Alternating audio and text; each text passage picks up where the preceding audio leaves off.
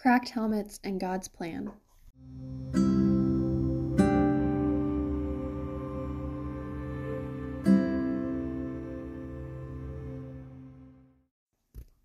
My name is Katie, and I want to share my testimony with you.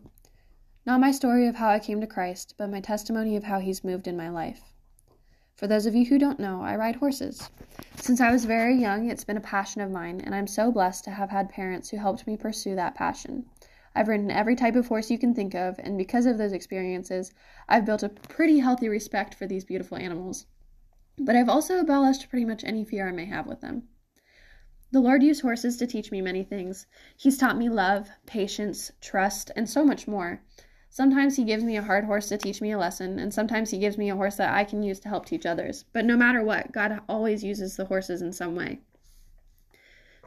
Two, almost three years ago, God used horses in my life in a way that I'll never forget. Well, I sort of forgot, but you'll understand why later. Two years ago, God caught my attention in a really, and I mean really big way. Two years ago, I was struggling with understanding what God was using me for. I couldn't understand what my purpose was. I felt lost. It kind of felt like I was stuck on repeat every day. I had just come off of a pretty large spiritual high of sorts. Summer of 2018, I worked as a camp counselor at a Christian camp, and shortly after that, I had gone on a mission trip to India. Needless to say, when I went back to the quote unquote every day, it was really hard for me to feel that I had any purpose. It felt like I wasn't special. It felt like I wasn't actually doing anything for the Lord. April 13th, 2019, I worked a 12 hour shift as a trail guide. At the end of the day, all of the trail guides decided to ride in the indoor arena for some leisure. I had been riding my favorite pony on the farm, Dakota, and I chose to ride him in the arena as well. Dakota was known to be a bit of a spitfire and had even bucked me off as a camper, but it was his spunk that made me love him. Shortly into the ride, Dakota got a bit, bit spunky, picked up the canter, and then turned and dropped his shoulder and did what we in the horse world call a dirty dump. I came off Dakota fast and hard. It happened so fast. One second I was on my horse's back, and the next I was on the ground. I had hit my head on the wall, and I had hit it hard enough that I not only cracked my helmet, but I also dented the wall. So I did what any horse person would do I got up and I got back on.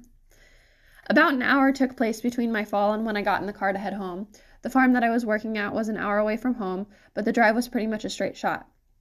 As I prepared to he- head home, I texted my now husband and asked if I could call him because I had hit my head. I just wanted to be safe. And I can tell you confidently that it was the Holy Spirit who told me to send that message to my husband because within minutes of calling him and me pulling out of the farm and onto the freeway, I blacked out. The last thing I remember before I blacked out was my hand going numb as I clutched the steering wheel. I can't really tell you what else happened the rest of the night. I only know what I've been told by my friends and family. I know that my husband, who was too sick to come and get me himself, called a friend who lived on the farm to come find me. I know that I drove 20 miles by myself on the highway and somehow managed to park at a Walgreens. I know that at some point I called my dad and was frantic about not knowing where my phone was, even though it was in my hand. I know that when my said friend picked me up, I didn't know my name or my birthday, and I was so out of sorts he had to carry me to his car. My friend took me to the hospital closest to us and waited with me until my parents arrived at the hospital. My parents say that when they got there, I didn't know who they were, and I constantly kept ripping at my neck brace, frantically trying to get it off. At some point, I had even ripped out my IV.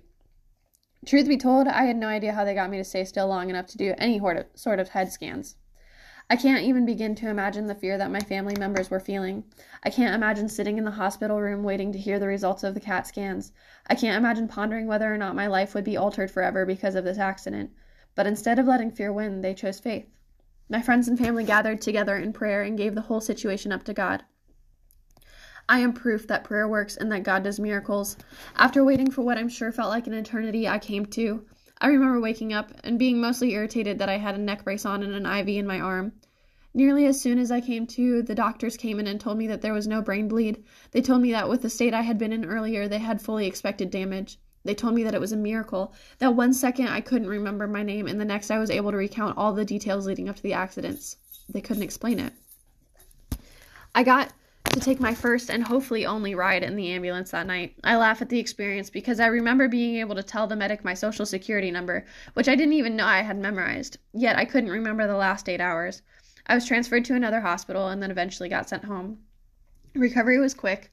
I didn't have much of a headache, and I even went on to show a horse two weeks later. Truth be told, as soon as I was healthy again, I didn't think too much about the accident at all. It took a while for me to understand how absolutely incredible the whole situation was. I mean, if we're being honest, I should have died that night. I drove 20 miles practically unconscious down a highway with a speed limit of 70. The fact that I didn't hit someone or get hit by someone is a miracle. Not only that, but God healed me miraculously as well. I had no brain bleed. I didn't have to go through any sort of rehab therapy. I was simply severely injured, and then I wasn't.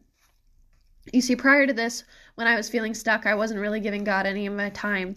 I filled up my schedule so much with things like work, sports, band, even the horses.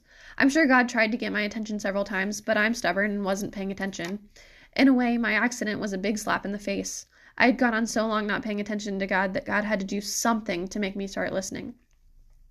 That night, God reminded me that if I didn't have a purpose, I wouldn't be on this earth. He reminded me that, had I fulfilled my purpose on this earth, He would have taken my life that night. But He didn't. God reminded me that as long as we are on this earth, we have a purpose. Since that night, I have shared this testimony time and time again. I share it for those who are hurting. I share it for those who feel like they have no purpose. I share this that people can find hope before they have to go through something big like this. If you're still living on this earth, you have a purpose. God is not done with you yet. Every single day you live on this planet is another day that the Lord is using you, and it is another day you are fulfilling your purpose. There are days that I still struggle with this. It's easy to get caught up in the difficult things in life and wonder why you're going through what you're going through. I pray that this testimony is a reminder that God has a purpose for you and that He still does miracles. God is not done with you yet. You may not see it now, but God is using whatever you're going through in order to grow you. Choose faith over fear in all of your circumstances.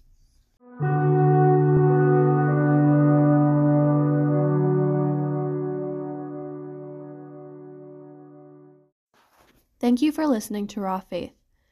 If you'd like to read these podcasts as blog posts, check out worthyinhiseyes.wordpress.com.